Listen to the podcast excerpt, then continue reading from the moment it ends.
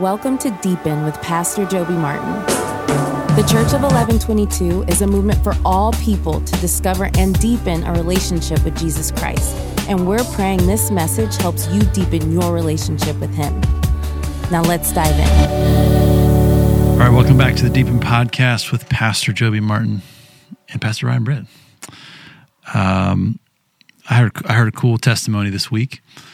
I was talking to one of our uh, ladies from our church, and she shared with me that I mean, you said before, like maybe we talk about stuff that's for pastors or whatever, but she said that she shares this with a lot of her folks that do not come to church and who maybe would not yet walk into the church or even listen to a sermon because that has a, a sort of a churchiness to it, which says, hey, listen to this podcast where some friends of mine are talking about the Bible and wow. that uh, she's gotten some great responses from that. So praise God for that. Praise yeah, God. praise God. Uh, That's very surprising because it is called the Deepen Podcast. and my yeah. heart behind this it's not even for everybody, man. It really isn't. It's for the. I mean, God can use whatever He wants, mm-hmm. however He wants, and yeah. he, he does definitely has not asked my permission. So, but you know, the the heart behind this is simply that we would just dig in even further and in a mm-hmm. conversational way mm-hmm. around the text that mm-hmm. we're teaching that weekend. So, mm-hmm. yeah, I think a lot of people find it very approachable, which I think is is awesome. Um, well, today we're talking about Philippians three 12 to 21. And uh, let's dive right in here. Might as well. Let's go. Um, verses 12 and 13, Paul says, Not that I've already obtained this, and I'm pressing on to make it my own. So we're going to get into this verse a little bit. But it reminded me of this phrase that I've heard a lot that, that as Christians, we experience this reality of an already, not yet. So unpack that for us, pastors, whoever wants to jump in first. Anytime you use chronological language to try to describe an eternal God, mm-hmm. there will be breakdown. Yeah. I mean, that's a part of it. So even the name of God supersedes time and space, mm-hmm. Yahweh, which means to be or I am mm-hmm. that I am. Um, oftentimes, when we get into talking about heaven and yeah. Eternity with God, it gets confusing. Mm-hmm. When verses talk about people who have fallen asleep, but on the resurrection of the last day, that you know, there's all this kind mm-hmm. of stuff. the best way I know to explain it, man, is when you when you try to lay eternity over chronology, there's some major language mm-hmm. barriers. All right, so we are simultaneously set free and seated past tense, mm-hmm. At the right hand of God with Christ Jesus. I mean, it makes it sound like we're sitting on his lap because we know he sits currently mm-hmm. at the right hand, and we have been seated already, done. And yet, that has not, in in actuality, in our current chronology, happened yet. Mm-hmm. And so, it, it is already true that the enemy has been defeated and we have been set free, and yet it is not currently our day to day reality that the enemy has been defeated and we have been completely set free. Mm-hmm. And both of those things are simultaneously true. So mm-hmm. it is already and not yet. Right. Paul would say we're we are saved and then use the phrase also we're being saved. Correct. And he will say things like I want to keep on running faithfully so that I won't be put to shame in the end. Correct. Right? And so he seems to feel like there's some kind of conditional nature to to his race that he's running. Does that speak at all to so how does somebody navigate the already not yet, but while also being secure in their place in Christ? Does that make sense? The already not yet does touch on a little bit of like, well, don't be too sure. I mean, sure, yes, but don't be too uh, prideful. You know, you want to always have that tension in mind that, you know, nobody's above a fall. Do you know what I mean? Like does that question make sense? How does that relate to people feeling secure in Christ? Yeah, I mean, I think a couple of thoughts. One is if you're in regards to surety or certainty in the effective work of Christ mm-hmm. on the mm-hmm. cross and the effective nature of your salvation by faith alone, then if you're asking questions about am I saved and am I not saved, it's a decent chance that those are motivated by the Spirit of God and are a sign of your surety. Because if you, the fact that you would care about your right standing with God s- says something about the nature of God's work in your life, mm-hmm. right? And so, mm-hmm. but I think what Paul's getting at in the first couple of verses we're looking at, 12 and 13, is what we visit all the time. It's what Pastor Joby preaches all the time. It's what we've said many times throughout the journey of Philippians. It's the identity precedes activity because he doesn't say, Paul says, I am pressing on to make it my own because Christ Jesus has made me his own. And so it is certain that I I do belong to him. And so we've talked about this, but it's like our world, we live in a world where the economy of understanding, if you will, is that I, I want to understand something and then experience it. So give me all the information, give me all the facts, give me all the the details, and then I will I will step into that experience. But the New Testament prescription, the life of Christ, does it the other way. You actually have an experience where you become in the possessive form, you belong to Christ. That experience happens to you. And then you spend the rest of your life on the earth trying to understand what has now been made true of you. And so when Paul's saying, I am trying to make it my own, what he's saying is, I'm trying to mature into, I'm trying to get my head further and deeper and more around the reality of what has happened to me in Christ. And so it is certain that it has happened. Mm-hmm. Your experience and understanding what is true is the the not yet. It's the growing into it's the progressive sanctification. And so i'm not sure that exactly answers but i think grabbing onto that we are we we have experienced something at the point of justification and salvation. We surrender our lives to the lordship of jesus christ that is now eternally sealed and certain. And we spend the rest of our life, whether that be 10 years or 90 years, trying to understand what became effectively true about us in that moment. Um, and ultimately, what was effectively true about us before the foundations of the world that we awoke we awoke to in that moment. You know, Yeah, John Calvin would say um, that perseverance of the saints would be evidence of salvation. Mm-hmm. And he would also go on to explain that by saying the faith that fizzles was never faith to begin with. Mm-hmm. So there is no, for me, there's no tension in the blessed assurance of my salvation. Mm-hmm. The the question, can the Christian lose his salvation? I, uh, you've heard me say it before. It's the wrong question. The true question is, can God lose one of His children? Right. The answer is absolutely not. Now, is there some seed cast and and uh, people get choked out by the thorns or it went to rocky soil? For sure. Are there people that can show up to church twice and get excited about a thing and then move away from it? For sure. Mm-hmm. But you cannot you cannot receive the spirit of God and then your own self-doubt or the enemy take the spirit of God away from the believer. That is mm-hmm. impossible. Mm-hmm. Because salvation is his, not mine. Right. The confusion is about work. And whether we're going through a season of feeling a doubt or a, a lack of assurance, or someone that we love is going through a season where it would appear that they've fallen away, we still don't get the uh, option of writing them off. It's like, no, no, keep on pressing on through prayer for that person and also pressing into God, saying, God, get me through this this season of, of wrestling. Just made me think of first or second Peter one when he says, Therefore, brothers, be all the more diligent to confirm your calling and election. For if you practice these qualities, you'll never fall. He's talking about all these different practices. Mm-hmm. Jesus said that a good tree bears good fruit. Kind of what you said. When he's transformed you, these things will happen over time. It's not going to be like you stick those fruits on the branches and suddenly you become a different kind of a tree. That's right. That's why I got so angry at the fig tree, man. Yeah. yeah. Because there is no such thing as a fruitless Christian. And the thing that has the leaves and claims to be a fig tree but doesn't produce figs, you get cursed. Yeah. Hmm. See John 15. Yeah. Anyone that doesn't bear fruit, cut them off, throw them to hell. All right. But it's because you have been detached from the vine, mm-hmm. you know?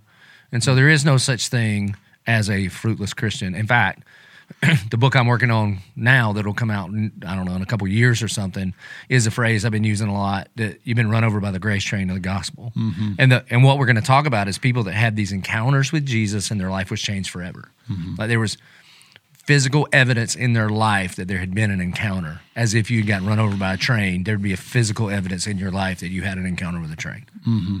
Yeah. Yeah, the Albert Tate was preaching here some time ago, and he was preaching on John three Mm-hmm.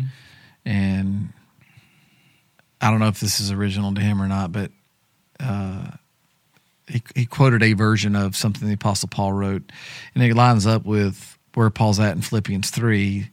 He says, uh, um, "I am not who I want to be, but I surely am not who I was." That's right.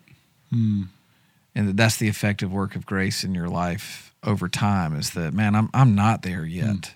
And there mean i'm not at the like i know that there's deeper. I know that there's more. And that's what paul's talking about hmm. is like the desire to deepen my relationship and my understanding mm-hmm. of the resurrected christ. Mm-hmm.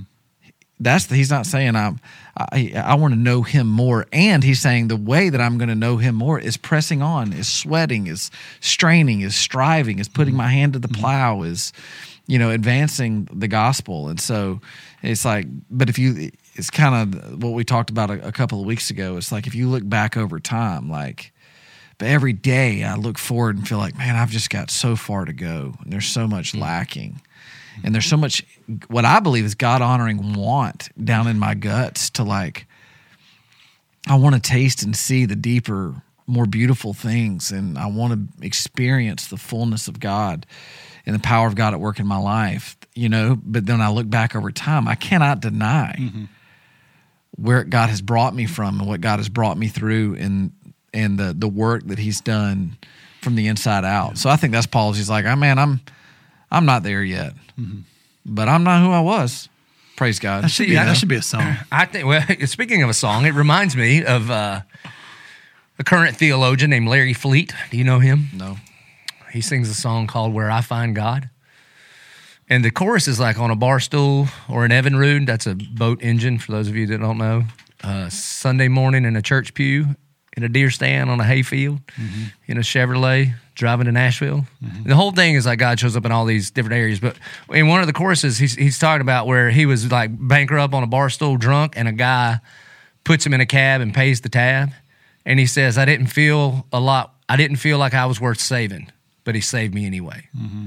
Man, that little line in that country song, every time I hear it, I was like, that's me, man. Mm-hmm. Like when I say I can't get over the gospel or when I say I hear the whispers, mm-hmm. most of the time, what people are talking about when they're questioning their salvation is how worthy did they feel based on the things that they have done to be worth saving. And Larry Fleet, in a great country song, says, I didn't feel like I was worth saving, and he mm. saved me anyway. Mm. So that's the difference. There's a confusion about work when it becomes mm-hmm. when it comes to being a Jesus follower. Mm-hmm. And the question is all about, well, when are you talking? Mm-hmm. Are you talking about pre or post salvation? That's the difference. There's a difference between working for and working from.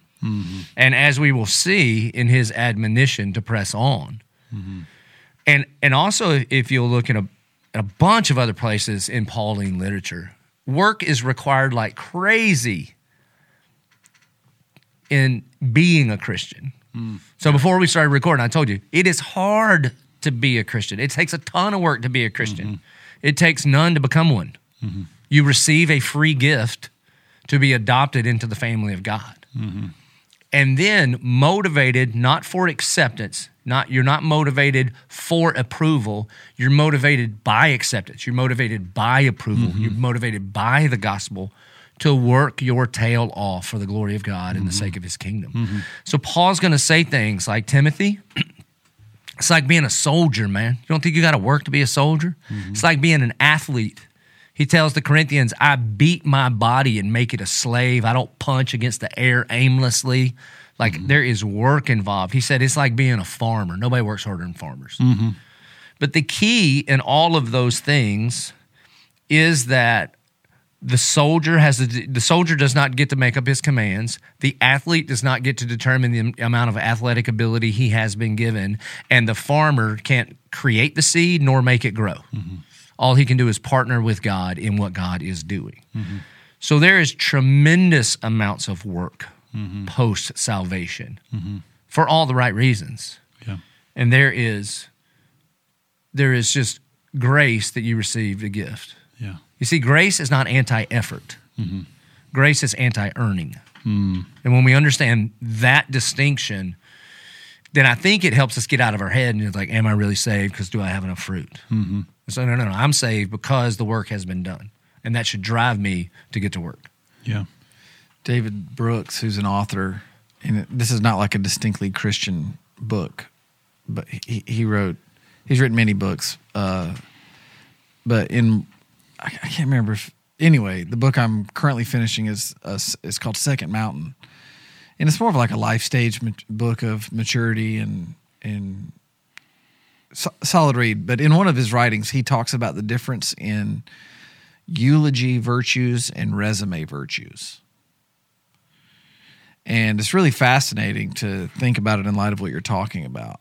And I'm working this out in real time. But his argument is like resume virtues are here's what qualifies me. Hmm. Eulogy virtues are here are the things that I really cared about. And he's like the th- same things that you put on your resume are not the things that you want said about you at your eulogy. Hmm. And he's like, so many, so so often, take that and then put it in the conversation. So often we approach our relationship with God as though we're trying to provide Him with resume virtues. And what he's saying is, no, no, no. I took care of your resume. Jesus did all that. Hmm. Your resume is Jesus' resume. Hmm. Your your qualifications, Jesus did all that. So now you're free to live your life singularly focused on the eulogy that he has now changed the virtues that matter in your life. And, and when you get to the end, what you want in your eulogy is for your eulogy to be Christ likeness being commended. Yeah. Fruit Not- of the Spirit. Talk. Right? Can you imagine you're at your eulogy and everybody's talking about like your f- former points of employment and how big you built the business? Mm-hmm. Who wants that? Mm-hmm. Nobody wants that.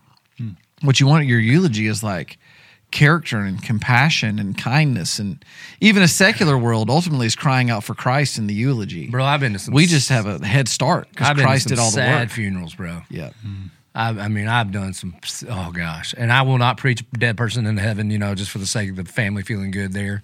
But I ain't gonna just get up there and. I mean, there is a there's a significant moment of mourning there, mm-hmm.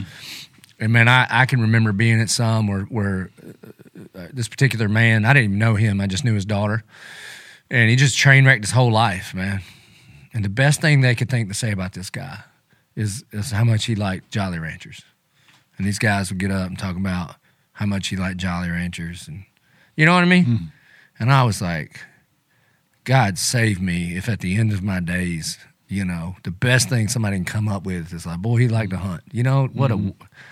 What I mean, it was so eternally sad. It was so sad. And you could feel this like gap in the room. I mean, people weren't even doing the like he's in a better place based on the way this guy lived his life, you know. And um, it, I mean, it- it- when Ecclesiastes says that God has put eternity in men's hearts, every person in that room felt like something was missing. And so, after consulting with the family too, I got up afterwards, even though I wasn't planning on it, and gave a gospel message of hope and eternity. And Christ has created us to live for more than this. And if anybody would ever like to have that conversation, you know, I'd be happy to stick around. That kind of thing, because it was one of those sort of. Hmm. It is what you were talking about, hmm. and the best this guy had was some of the temporary things that he enjoyed. It was hmm. it was sad. Yeah, and it's not it's not that building a company or being a good hunter or any of those things are like bad, but at the end it's like man, he was very successful in his professional endeavors and leveraged every ounce of energy and effort through all of those gifts and talents mm-hmm. so that others may know Christ, mm-hmm. so that others may experience God's love. So you know what I mean? It's mm-hmm. like, what does it terminate on? Hmm. That's what Paul's getting at. He's like, you've been now given this gift, and it just changes the virtues, mm-hmm. the target that you're shooting at, and that target is clearly defined by the New Testament and by mm-hmm. Christ, and we're like an arrow in flight. Like we are there, but we're still traveling there. Do you know what I mean? And mm-hmm. so, anyway, It's funny how you can see things so much clearer in hindsight, and we and yet we spend a lot of time worrying about trying to see into the future. You know, instead of just thinking about we'll understand when we look back. Well, that's the difference. We're going to get into it this summer when James says, "If any of you lacks wisdom, let him ask." Mm-hmm. But what most of us ask for is knowledge, mm-hmm. and knowledge is what should I do next, and wisdom is who am I in light of who you are and the circumstances I find myself in. Mm-hmm. Those are very different things. Wisdom is applied knowledge to the current circumstances and situations, mm-hmm. and not, a lot of us don't ask for wisdom. A lot of us want to say, "God, what should I do? A or B?" And He's mm-hmm. like. I may or may not tell you that, but mm-hmm. what I want to do is give you help you to be a wise person in regards of who I am, what the gospel says, and your role in the Great Commission. That's different than what's my next move. Yeah.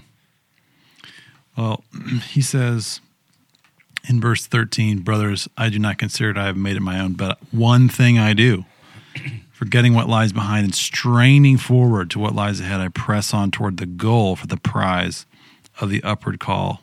You talk about effort, you know, that's that's some effort there. Tell us about those two verses, Pastor Britt.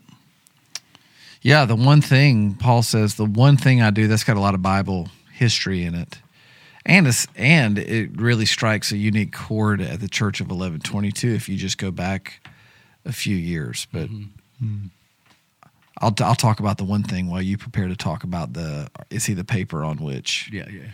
Um, but the one the phrase the one thing it pops up quite a few times. One is it pops up when jesus is talking to the rich young ruler. And the rich young rich young ruler's like i've done all these things. I've obeyed the law. So, okay well there's one thing you lack mm-hmm. one thing you lack go and sell all your stuff and give it to the poor he's like man goes away sad mm-hmm. mary and martha martha's busy he's, jesus says martha you're busy and anxious You Got a lot of stuff. You're doing a lot of stuff. One thing is necessary. Mm. Right? The blind man in John 9. Jesus heals the blind man, and the Pharisees are coming around and they're like trying to get Jesus all twisted up, and they keep trying to. And, and the blind man's like, Look, man, I don't know about all the stuff y'all talking about. One thing I know mm-hmm. I was blind, now I can see. Mm-hmm. Well, this phrase one thing it actually is like a pro- progressive journey that jesus is leading people on to what dietrich bonhoeffer would call single-minded obedience mm. um, but before bonhoeffer wrote it uh, king david said it in psalm 27 he said one thing that i seek is to dwell in the house of the lord forever hmm. and so the singularity of the one. Go all the way hmm. back to the Shema, and then I'll stop. The Lord our God, the Lord is. Hmm. If you can see the one thing that's more valuable and more beautiful and more necessary than anything, which is the glory of God revealed through the person of Jesus Christ, if you can catch that one thing vision, everything else is going to get in line uh, over time. So I was listening to you led us through that well for many years the one thing right and so for for those maybe those new new and new the 1010 life maybe the first like 2 Mm-hmm. year discipleship journey they've been with Mm. us just walk us through the the the lord our god the lord is one Yeah, we did a we did a two year discipleship journey called the One Initiative, and these things never go away. Like before that, we did before all things, and they stack up mm-hmm. on each other, right? So the first one was about about Christ being preeminent, that He is before all things, and then the mm-hmm. second one we did was is called the One Initiative, rooted in the Shema. Shema is the Hebrew word for listen, but it doesn't mean listen with your ears. It means hear and heed. It's like when your daddy would be like, "Boy, listen to me." He doesn't mean like, "Do you understand the words coming out of my mouth?" He means I'm gonna say words, and then you're gonna do something. Mm-hmm. and coming at it from a New Testament perspective, when Jesus is asked, "What's the greatest commandment?" he quotes the Shema. Mm. You should love the Lord your God with all your heart, soul, mind, and strength. But the reason that you love the Lord your God with all your heart, soul, mind, and strength is because hear, O Israel, the Lord our God, the Lord is one. And it doesn't mean like number one on a list of things. Echad is like is like God is the paper on which you would write your list of things. That everything you do in your life would be integrated in such a way that all of your life is poured out in love for the one true God. In fact, the, in English, the word one, it- it's where we get the, the term um, integrity. The root word is integer, which means one. It means like I don't have a compartmentalized sections of life, like a work life and a and a play life and an online life. I just have this one life. And Jesus said, you can sum up the entire Old Testament this way, man. Are you loving the one God with your one and only life? Hmm. And if so, then that love should spill out on your neighbor as yourself. Hmm. And so that was the one initiative. Hmm. And I love that he connects us to maturity in verse 15. Let those of us who are mature thinking this way. You know, so if you can, if you want to be mature, learn to be assured and yet press on towards the goal. The, the words, the phrase "press on" there, it actually means sweat. Mm-hmm. Oh, wow, it's like a gymnasium term. Yeah, hmm. I sweat toward the goal of maturing in Christ. So that's what I meant when I said, like, it's hard to be a Christian. It takes a lot of work to be a Christian. It takes none to become one. Mm-hmm. It is by grace that you have been saved through faith, not by our works, mm-hmm. to become one. but then in Ephesians, but you have been saved for good works. Right. Now, I think, Vinke, this verse, I think, you know, Paul can get a little snarky. And I think that's what he's saying. He's like, some of you disagree with me, just give it a minute. You will agree with me. Right. Think about it from Yeah. that, you know, let those of us who are mature think this way. And if any th- think otherwise, God will reveal to you also. like, just get it a minute, babies. You'll grow up. This, I want to bring up something that y'all talked about a couple weeks ago. I wasn't here.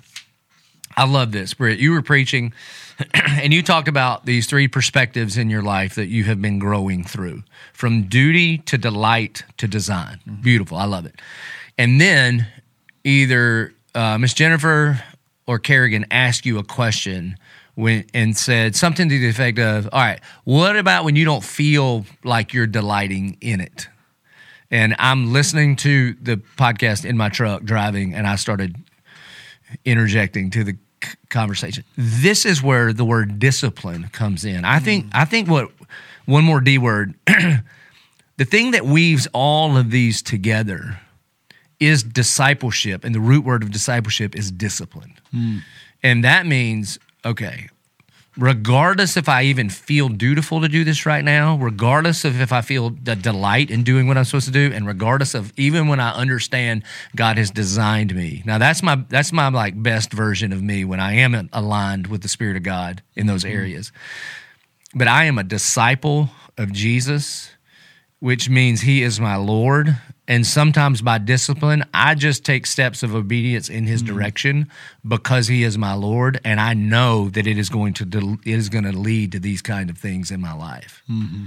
And I think that's a part of like press on, mm. like even when you don't feel like it, man, mm. you get up and you go sweat. Mm-hmm. Mm.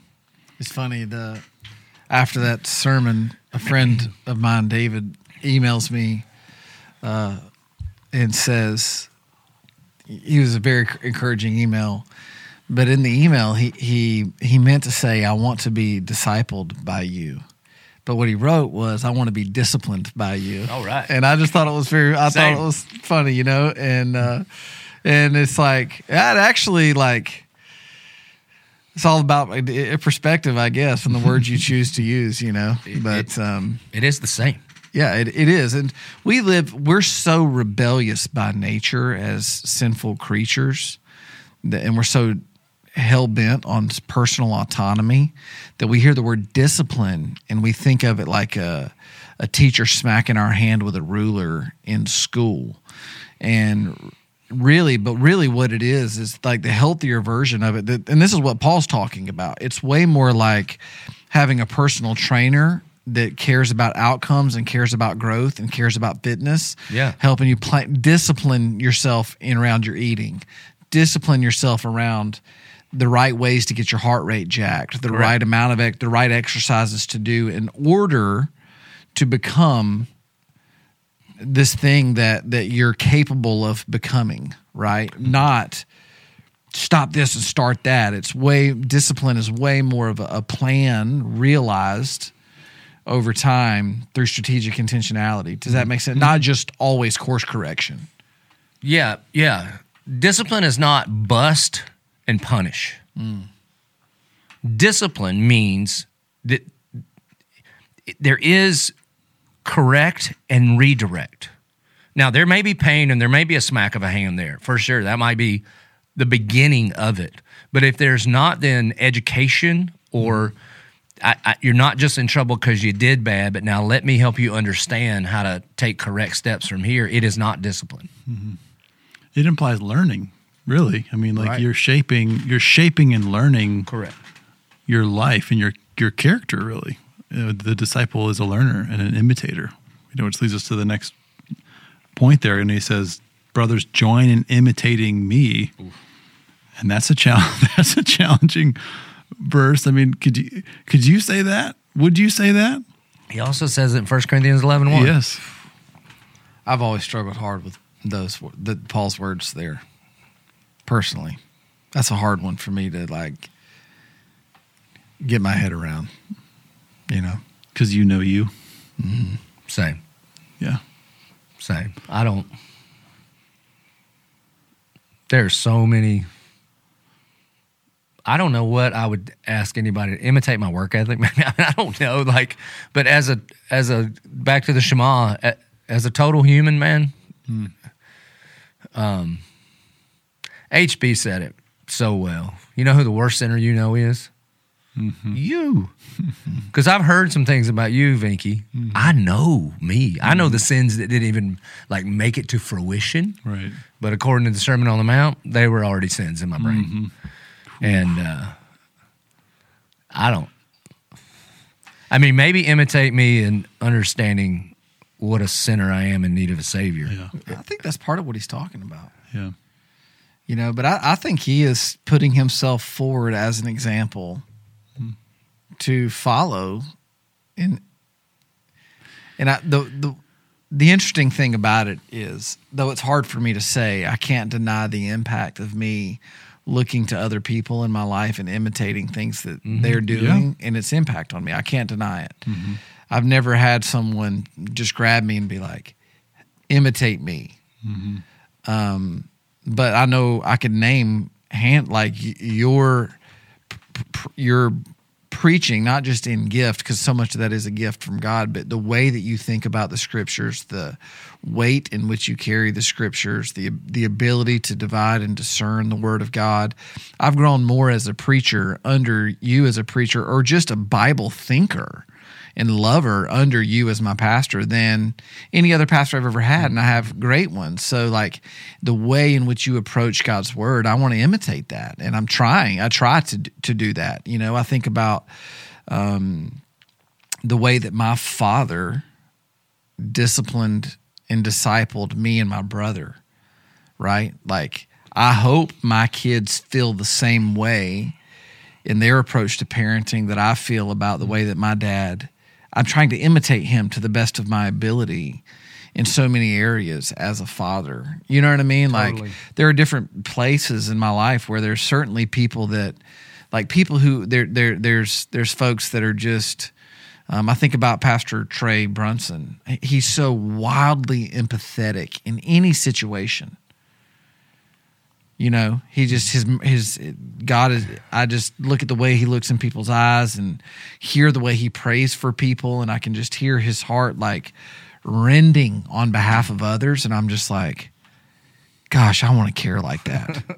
I mean, really, you know, my wife, like the way my wife handles details and the way she pursues every day with intentionality and grace and a plan. And not a whole lot of life just happens to my wife that my wife is happening mm-hmm. to life intentionally without ever seeking to be noticed or applauded. Like so when you really look around your life god's good to us in a body that even though Paul's saying imitate me, and I think he's pretty much saying imitate me in passion, in mission, in zeal, in practice. In maturity. Um, I think one of the beauties of the local church is that as it's grown from the days of Paul to now, is that there's lots of folks that we can grab onto and and and say, this part of how you're walking out your faith, I want to imitate that. and It encourages me, and I want to mm-hmm. be like that. Does that make sense? So- So, even though it's hard for me to say, I appreciate that it is true nonetheless. Mm-hmm.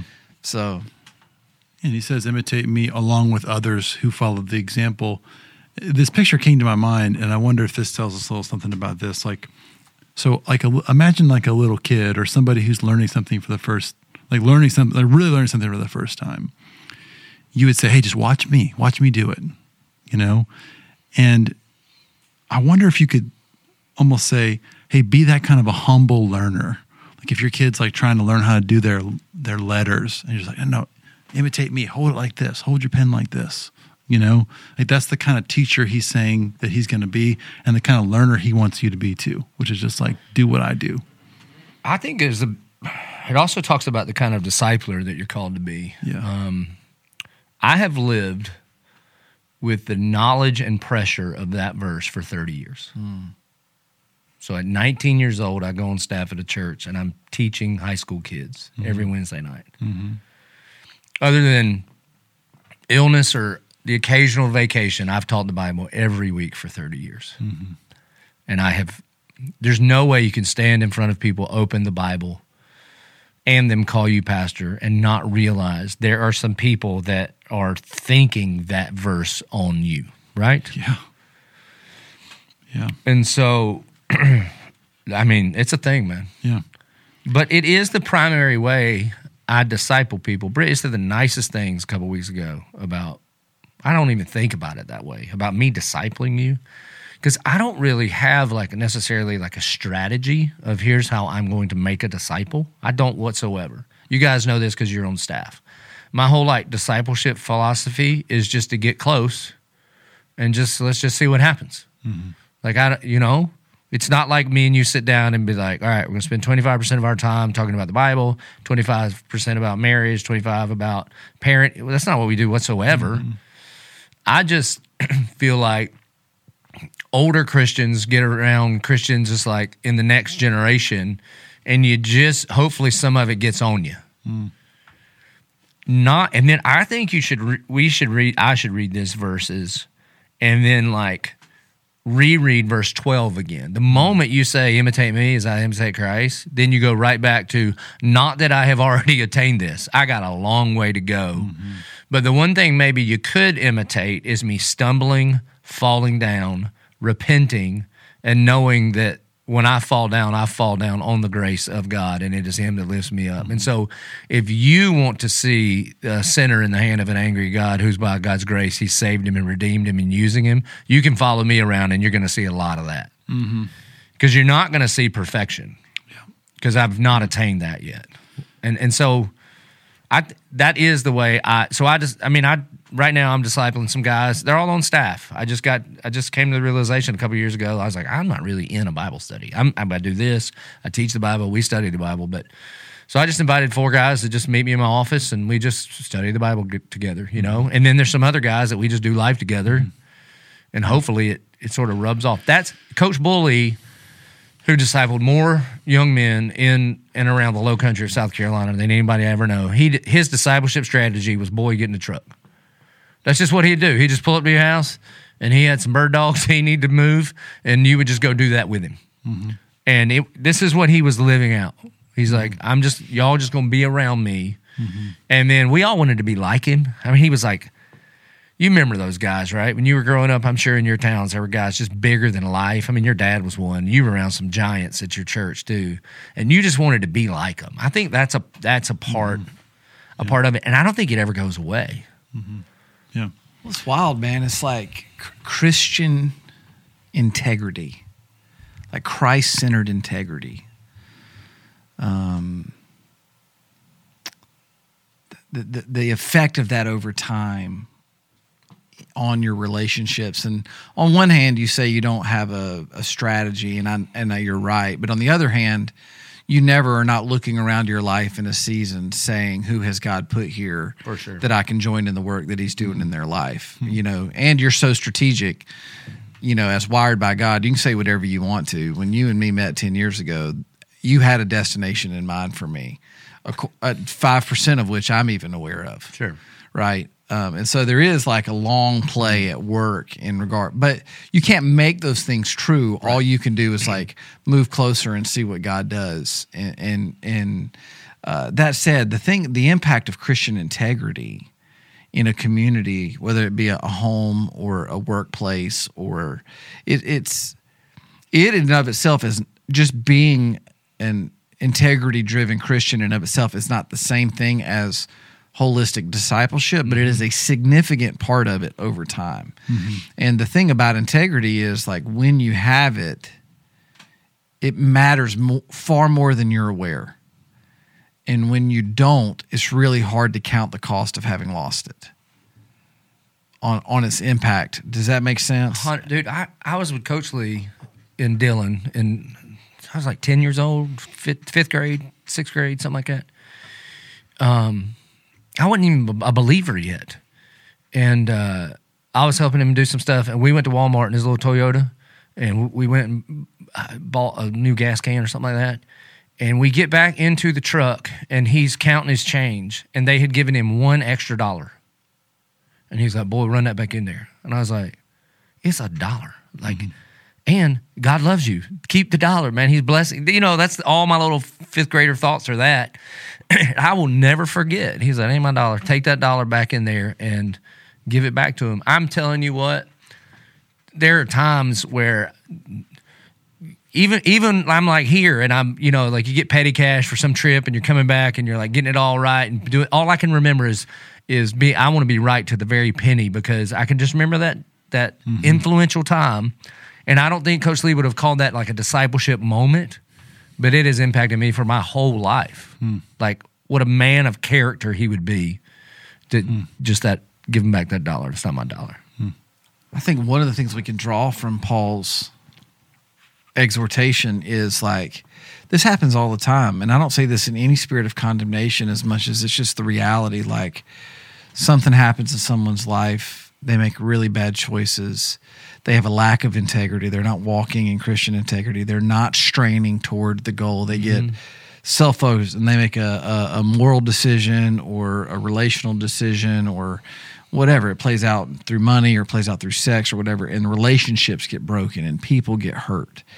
And then they a, a month goes by two months go by it'd be like well i said i was sorry. Can we not just move on?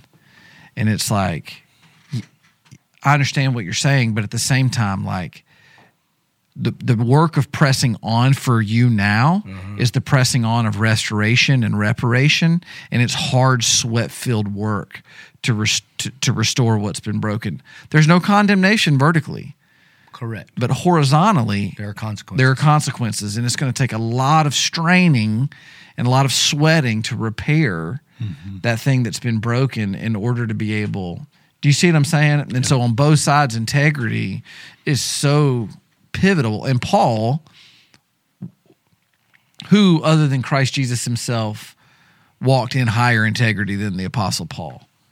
I mean that dude that's when he did the whole run of i'm the jew of jews. Mm-hmm. By any count it, doesn't matter it doesn't matter whether it's secular whether it's jewish religion. Mm-hmm. By anybody's measure i'm a man of integrity and character. By any standard of the measure and i count all that as rubbish compared to the excellency of knowing christ jesus mm. which we talked about we studied that text last week but mm. Yeah, but if you remember, he didn't say he was perfect. He said he was blameless. right These are different things because hmm. because the old covenant made provision. Because if he kept all the law, well, what half the law is about what to do when you jack the law up. So if you don't break a law, then there's half the law you can't keep. So he's not saying that he never broke a law. He's saying I did down to the to every jot and tittle, every direction of every sacrifice you were supposed to make when I sinned. Therefore, currently I am blameless, not perfect. See the difference? So he's saying I kept the law to the best of my ability, and even when I fell, which I, everybody knew I would, then I kept every sacrificial command to make sure that it was covered mm-hmm. under the old covenant. Mm-hmm. Yeah. Um, going back to the imitation thing, it, this is this is funny based on what we're talking about. I actually did that. So I, I saw that you were doing a group, a Bible study group, and I was like, you know what? I'm going to do that. So I actually did imitate you, and I have like six guys that were studying the. Bible. So I didn't even plan to say that, but congratulations. Uh, he he contrasts this imitation idea though with in verse 18. There's many who walk as enemies of the cross, and then says crazy. Their end is destruction. Their God is their belly. dude. Okay, so is- who, no, who who's he is- talking about? This is like well, whew. Merca. so I mean, every time I get So seconds then at or dinner, I'm just like, oh, there God's ability. I can't. all right, so it's it it is a recipe for today. Like he reverse engineers this thing. I mean, there's not just those things. You know, their end is their destruction, their God is their belly. They glory. You know what the word glory in Greek means? It means to stick your neck out, it mean, which means like like to brag. That's what it means. So they brag in their shame. That means like we're throwing parades for things you ought to throw a funeral for. That's what that means. Okay. I mean, there's, I don't, uh, that's as far as I'll go there. Okay. Uh, with mind set on earthly things. All right. And then he gets into us. so, all right. So, who is he talking about? He doesn't specifically say it. I thought about this. I'm praying about this. I'm trying to figure it out. Could it be um, his brothers that he's crying for in Romans 10? That's an option. Or maybe it's the Judaizers that he's warning the church at Philippi of in the beginning of chapter 3. Yeah. I tend to think it's people that at one time walked with him. It's it's like because the people, Yeah, he says with tears. He says, I tell right, you right. about this people with tears. but he did cry in Romans nine for his brothers Yeah. that he would he might be accursed that they would be saved, and Mm-hmm. it's with tears that he's begging God to save his Jewish brethren. but I don't, for whatever reason, in reading this, I get the sense of like, man, we used to do church together, and now they have moved to like a Jesus plus something, or maybe they just got all excited about this movement, and now, man, they're just living in debauchery, hmm. you know. But it seems like at some point they were together on this thing. Mm-hmm. yeah. Is the God God is their belly? Is that talking specifically about gluttony, or is it about appetites general? What do you think? I think it's just lust of the flesh. Yeah. Hmm. I mean, this is like it could be cookies or cocaine or hookers. Mm-hmm. It doesn't matter. Whatever it is, man. It's like I deserve to feel this way, mm-hmm. and my my flesh determines my mm-hmm. activity, mm-hmm. not nothing else. Just the insatiable appetites for more for me. Mm. We're such creatures of habit. I think about that a lot because the thing that separates us, you know, animals just do what they're instinctively driven to do, right? And also, the Bible will tell us people without Christ do it what they're instinctively driven to do. And so, whenever there's a habit being formed, and you start looking at your life and you say, okay, am I doing that just because my appetite says do it and I just listen right away? Or do I call it into question because I'm not ruled by my appetite? So, Well, one of the best. Go ahead. no, you go. One of the best. One of the best discussions or or explanations of Imago Dei being created in the image of God actually r- runs off that basest instinct argument that what Right, does right. it mean to be created in the image of God? It means that you're you're, you're created with the ability to make designated choices, hmm. and that not to not just act on instinct, mm-hmm. and that to be fully restored unto that image in and through Christ Jesus gives you the ability to make sharper, better, more God God centered, God glorified, truly fulfilling decisions Yeah. that prior to, even though there's still a shattered image in all of humanity, that those decisions can never be truly fulfilling separated from Christ, hmm. and that they will terminate on the flesh and always leave you wanting. And so, hmm. that so much of that's imago Dei that what separates us from the animals is the ability to make designated choices, hmm. and that the the power of that is fully realized in and through the freedom we have to live under self control and the control of Christ via the Holy Spirit, you know. Check out this language, though, man. You want some hard language, man. There are some people that walk as enemies of the cross. And again, he, rever- he begins with the end in mind. So if you do it in reverse so that you end at the end, um, when your minds are set on earthly things, you're an enemy of the cross. Hmm. When you glory in your shame, when you brag on things that you should be ashamed of, hmm.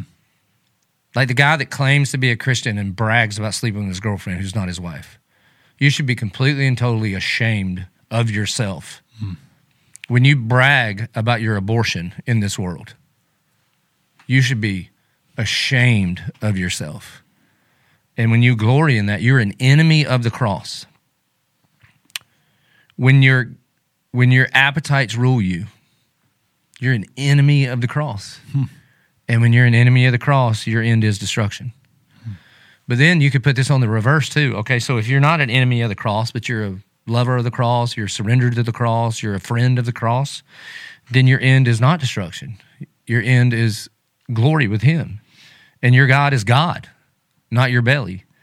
And you glory in the glory of God. You glory in obedience. Hmm. Like you, if you boast in anything, you boast in the cross. And your mind is not set on earthly things. Your mind is set on the things above. Your mind is set on the cross. Hmm. And so I think this is a pretty good definition of what he's going to talk about next. That when you're a citizen of his kingdom, then you're not an enemy of the cross, and you're the, you do the opposite of those things. Mm-hmm. And we live in a world though that is trying to drag us to do those things. Mm-hmm. Yeah, yeah. He he brings up that citizenship idea, and so in chapter one we talked about it. That is like behave as a, a worthy citizen or live a manner worthy of the gospel. And now he's talking about heavenly citizenship, and and, and this crazy. By the same power that enables him to subject all things to himself is going to transform your lowly body. Like Pastor Joby explain what that. What does that mean? What's he talking about there? Um, man, for the over 40, almost 50 crowd. this is No aches, news. no pains, no Advil. It is, man, that we're we have a glorified body, um, like His, by the power that enables Him even to subject all things to Himself. That we get caught up in that all things. That God's point and purpose for you is for His glory, and I, I think. See, all right. So He ends with your minds are set on earthly things. All right. Parenthetically speaking, if I could tell you what I think Paul is thinking. Because remember, Paul is trained at Tarsus, and so he's a lawyer, and so mm-hmm. you know he does this didactic teaching, like in Romans. Like he he he knows the questions you're going to ask when he writes a doctrine, so then he answers them in the next section. So if you were to go, okay, Paul, so then. What does it mean to set my mind on heavenly things? He's like, oh, let me tell you what's coming. Mm. And then he just begins to like wax poetically about the coming Christ and your glorified body. So you don't have to succumb to your temporary appetites because they're just that. Mm-hmm. And what's incredible about our glorified selves, man, is all the things that tempt us and trick us in the temporary, God fulfills in the eternal. Mm-hmm. Like lust of the flesh. Oh, you want to feel good? How about a banqueting table at the at the wedding supper of the Lamb, where nobody's hungry and there's room for everybody who believes? How about mm-hmm. that? Mm-hmm. you want some stuff? The the lust of the eyes. Do you want some stuff? How about a room in your father's house and they got so much gold there they use it as pavement? Like mm-hmm. you got crowns that you can lay at the feet of Jesus. You're you're you're dressed in the righteousness of Christ. You think those pants make you feel good? Imagine putting the, the robe of righteousness on. Oh, and you got pride of life. You want to be somebody? How about co-heir with Christ of all that he has? That's mm-hmm. what's crazy. Like Jesus is the fulfillment of the lures that the enemy throws at us. Mm. And and when and so, I mean Paul carried along by the Holy Spirit. I think that's what he's trying to do. When you get your eyes up above the horizon, hmm. and your end is not destruction, your end is eternity with Him, hmm. then you don't have to be driven by your appetites because you know He's going to fulfill them. You're not going to. You're, going to glory in His glory, and you're going to be. You're going to be so heavenly minded that you are earthly good because you want to do what Jesus said and bring some of that down here. It's almost like for Paul, the resurrection is the embodiment of all of all the rest of it. I mean, he says to the Corinthians, if there's no resurrection. We're to be pitied more than anyone anyone else were to be pitied. Your sins are not forgiven Yeah. if Christ does not raise from the dead. That's what Paul says. I didn't just make that up. Correct.